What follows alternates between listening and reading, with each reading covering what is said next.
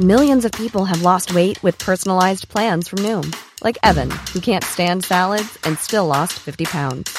Salads, generally, for most people, are the easy button, right? For me, that wasn't an option. I never really was a salad guy. That's just not who I am. But Noom worked for me. Get your personalized plan today at Noom.com.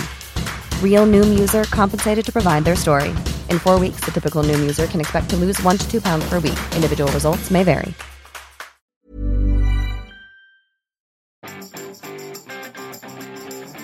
Vous vous souvenez encore de votre identifiant ICQ Bonjour, bonjour, bonjour, bonjour, c'est Bertrand, votre coach web. Et oui, moi je m'en souviens très bien. 10 95 15 03. Alors n'allez pas me contacter dessus parce que je n'y suis plus depuis très longtemps. J'avais réactivé mon compte à un moment donné, enfin j'étais allé me connecter sur euh, l'interface hein, pour voir si ça fonctionnait encore. Mais franchement, je n'y suis plus du tout.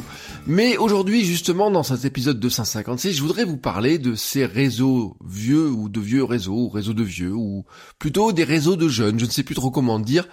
Euh, car l'agence Even, en partenariat avec l'association Génération Numérique, a sorti son baromètre bande sociale. Alors c'est la troisième édition, c'est une enquête qui organisait la rentrée des classes pour analyser l'usage des réseaux sociaux par les moins de 13 ans. Alors ils ont interrogé 16 578 élèves de classe de 6e et de 5e.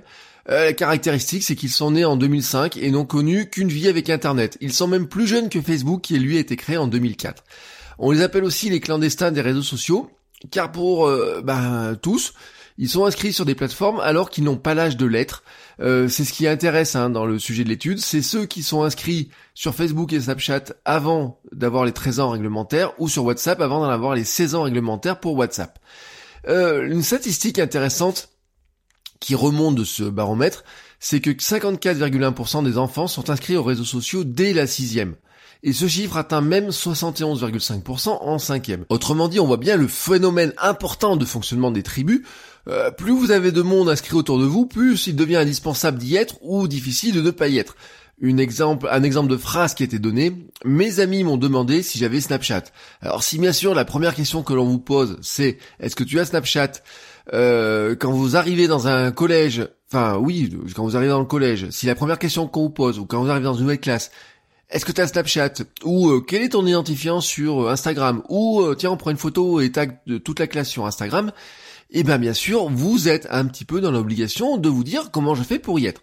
D'ailleurs, les élèves de 5e sont inscrits en moyenne à 3,9 plateformes sociales en 2018 et près de 10% sont inscrits sur 6 réseaux sociaux. Hein, euh, franchement, êtes-vous actif sur autant de réseaux sociaux? Ça, vous pouvez vous poser la question. 56% des élèves de 5e sondés hein, font usage des réseaux sociaux pour regarder des vidéos, 40% pour partager des photos et des vidéos, 27% pour suivre des célébrités. Alors notamment dessus, ils vont suivre leur youtubeur préféré, euh, ou j'ai envie de dire aussi les stars de télé-réalité qui, si vous regardez, ont euh, euh, des nombres de followers extrêmement importants. En revanche, leur volonté de s'informer est très faible, hein. seuls 13% s'informent sur l'actualité et 4% partagent des liens et des articles. Mais surtout, ce qui est intéressant, c'est que c'est la liste des réseaux sociaux. Euh, leur réseau social le plus utilisé, et là il y a ça écrase tout, c'est Snapchat. 85,3% déclarés de présence sur Snapchat. C'est une augmentation de 8,6 points par rapport à 2017. Ils l'utilisent pour discuter, s'envoyer des photos, des vidéos. C'est aussi la première messagerie à l'école élémentaire. Alors derrière, vous avez Instagram qui apparaît comme un bon complément, hein, 66,7% de présence. C'est aussi un bon complément à YouTube pour trouver des vidéos euh, en plus de trouver de YouTube ou suivre ces fameux YouTubeurs. Arrive derrière, et là ça fait partie des grandes surprises, enfin surprise oui et non, Musicali TikTok, 42,4% de présence, plus 12,6%, c'est la plus grosse progression, et WhatsApp, 29,8% de présence, plus 4,2 points de présence. Et ensuite, vous allez me dire, mais où est Facebook? Et alors Facebook arrive loin derrière, finalement, désormais par rapport à Snapchat. 28,7% d'inscrits chez les moins de 13 ans, et perd, hein, et perd 18,9 points de présence en un an. Les gamins, ils sont désormais non pas parce que c'est bien d'y être, hein, ils le disent eux-mêmes, il n'y a personne dessus, mais parce que leurs parents leur demandent d'être dessus, notamment pour envoyer des messages par euh, Messenger ou pour être au courant un petit peu de ce qu'ils font. Euh, bref, on voit qu'il y a un changement très important dans les usages des générations qui se fait petit à petit. Notez aussi que Twitter a totalement disparu, hein, quasiment, même pour certains, Twitter n'existe même pas, ils ne savent même pas ce que c'est. Euh, bon, euh, Twitter est quand même cité, hein, je crois qu'il y a 15 ou 16% de présence. C'est un petit peu plus que Pinterest, qui lui n'était pas testé, donc on n'a pas la progression de Pinterest. Euh, finalement, on pourrait se dire que Facebook et Twitter sont les réseaux sociaux d'une génération qui n'est pas la leur. Alors ça pose aussi une question hein, qui est importante, c'est celle de l'avenir de ces outils-là. Il fut une époque où nous avions connu des chiffres similaires de présence dans les écoles, collèges et lycées pour des sites hein, qui étaient euh, s'appelaient à l'époque Skyblog, MSN Messenger, Skype, MySpace et puis récemment Facebook où vous aviez des classes totales qui étaient sur Facebook.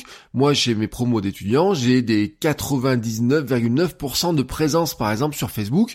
Euh, même si ça commence un petit peu à baisser, même s'ils me disent qu'ils y vont moins, et eh ben quand même, ils y sont dessus, ne serait-ce parce que souvent en fait Facebook est devenu leur intranet. Et d'ailleurs le Facebook at Work, hein, qui est l'intranet pour les entreprises, euh, fonctionne plutôt bien, hein, vraiment. Euh, j'ai eu des retours comme quoi c'est un outil qui était bien utilisé, mais on voit là qu'on est dans des outils de vieux, hein, soyons clairs.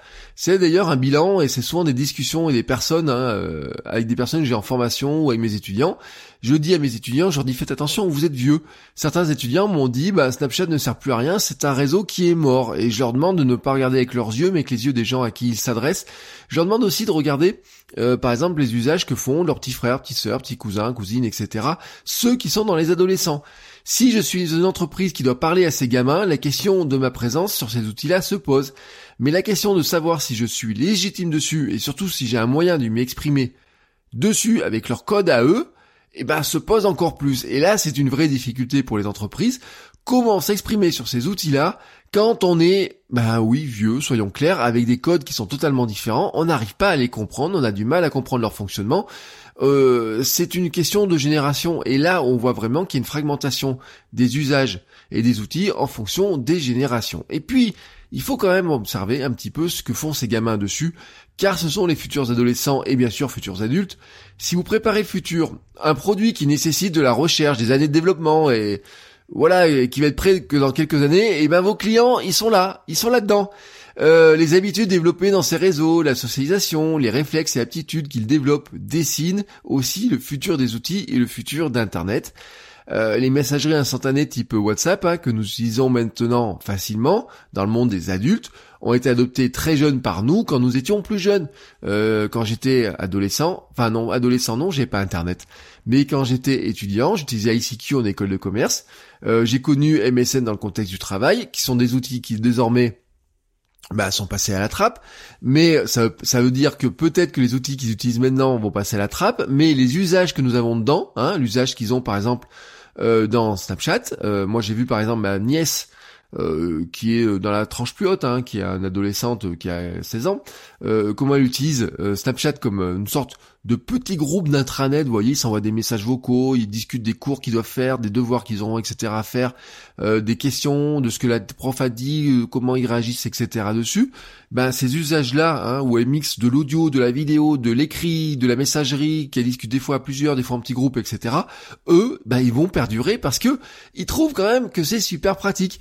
Donc il est fortement probable que certaines habitudes et formats utilisés actuellement par ces gamins qui sont nés au 21e siècle et qui n'ont connu que ces outils deviennent, par la force des choses, des tendances fortes dans quelques années quand ils auront grandi et quand ils garderont ces usages, même s'ils les déplacent sur d'autres outils, même s'il y a d'autres outils qui se créent. Peut-être d'ailleurs destinés à cette génération-là, parce que peut-être aussi, hein, soyons clairs, quand on vieillit, on se dit bah Snapchat c'était bien quand j'étais gamin, maintenant je passe sur d'autres outils. Est-ce que Facebook existera encore? Est-ce que Twitter existera encore? Est-ce que Pinterest existera encore? Toutes ces questions-là, il n'y a personne actuellement qui doit, qui peut répondre à l'avenir de ces outils-là. Franchement, personne ne peut y répondre. Euh, donc n'essayez pas d'y répondre par vous-même. Par contre, une question à laquelle vous pouvez essayer de répondre, c'est devez, devez-vous être sur Snapchat ou TikTok hein, Voilà. Alors je vous rappelle quand même que TikTok, c'était l'ancien Musicali, Donc c'est dessus où vous faites euh, des petites danses en musique, etc. Euh, c'est une fonction que Instagram essaye de répliquer hein, très clairement. Ils ont mis ça dans les stories. Euh, on voit que ça marche. D'ailleurs, ce qui est très intéressant dans l'étude aussi, c'est que les gamins ils adorent Snapchat, mais ils trouvent que les stories d'Instagram, eh ben, elles sont plus faciles à gérer, qu'elles sont, qu'il y a des trucs qui sont plus intéressants dedans.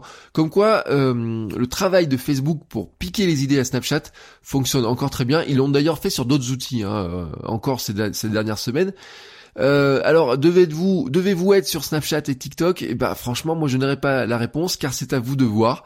Euh, si vous adressez à ces jeunes générations, à ces vraiment très très jeunes, eh ben, vu les taux d'adoption, oui, mais est-ce que vous avez les codes pour y être? Eh ben, c'est une autre question. Hein. On voit que des marques, hein, Oasis par exemple, vous pouvez, trouver qu'ils ont une communication qui est très très jeune. Oui, mais voilà, quand vous, vous voulez vendre de l'Oasis à ces gamins-là, et ben, il y a des choses qui ont fonctionné chez avec ce que faisait Oasis chez eux. Euh, c'est là aussi que se pose la question euh, intéressante, par exemple. Euh, que vont faire des gens comme Le Monde ou l'équipe sur Discover de Snapchat alors qu'on voit que Discover est très très très très très peu utilisé et que la fonction d'utilisation finalement de l'actualité, la, consultation de l'actualité sur ces outils-là est très faible. Euh, ça leur coûte très cher hein, cette présence-là parce qu'ils doivent avoir des grosses équipes pour le faire. Donc euh, là, on a vu des stats récemment disant que ça marchait, que c'était un carton, etc. Si c'est le cas, tant mieux pour eux. Euh, ça reste probablement très anecdotique par rapport à ce qui s'y fait, mais peut-être aussi que pour eux c'est aussi un investissement sur le futur, pour dire que si quelques-uns d'entre eux lisent Le Monde maintenant sur Snapchat, ils continueront de lire un jour Le Monde sur d'autres supports quand ils vont vieillir et qu'ils en feront un support pour continuer à euh, s'informer. Ce sont des questions pour le futur. Voilà, on n'a pas de réponse dessus. C'est à vous de voir si vous devez être sur Snapchat, sur TikTok. Personnellement, je suis dessus tel un clandestin qui n'a pas grand chose à y regarder ni à y dire. En fait, je me trouve un petit peu comme un clandestin qui aurait passé l'âge limite d'y être, vous voyez, très clairement. Euh, toutes les personnes qui sont dessus ont euh, la moitié de mon âge, voire des fois, quand c'est des adolescents, un tiers, voire euh, je dis un quart quand ils sont en, primaire. Et franchement, on n'a rien, rien, rien en commun à y partager. Je suis, je pense, hein, mais si je me trompe, dites-moi, si par hasard il y a un adolescent qui écoute ce podcast, qui me le dise. Euh, bah je sais pas sur Snapchat hein, d'ailleurs. Oui j'ai un compte sur Snapchat donc euh, qui me le dit sur Snapchat. Mais je suis pas certain je suis franchement pas certain qu'il y ait un adolescent qui écoute ce podcast euh, car d'une part ce n'est pas vraiment ma cible et d'autre part, euh, je ne suis pas certain que ce que je raconte actuellement l'intéresse vraiment, ou en tout cas que moi, en tant que vieux du vieux monde pour eux, l'intérêt les intéresse vraiment pour leur expliquer ça. Sur ces considérations d'âge et de vieillesse et de jeunesse et de vieillesse relative et de jeunesse euh, très relative, je vous souhaite à tous une bonne fin de semaine et un très bon week-end et je vous dis à lundi pour un nouvel épisode. Ciao ciao les créateurs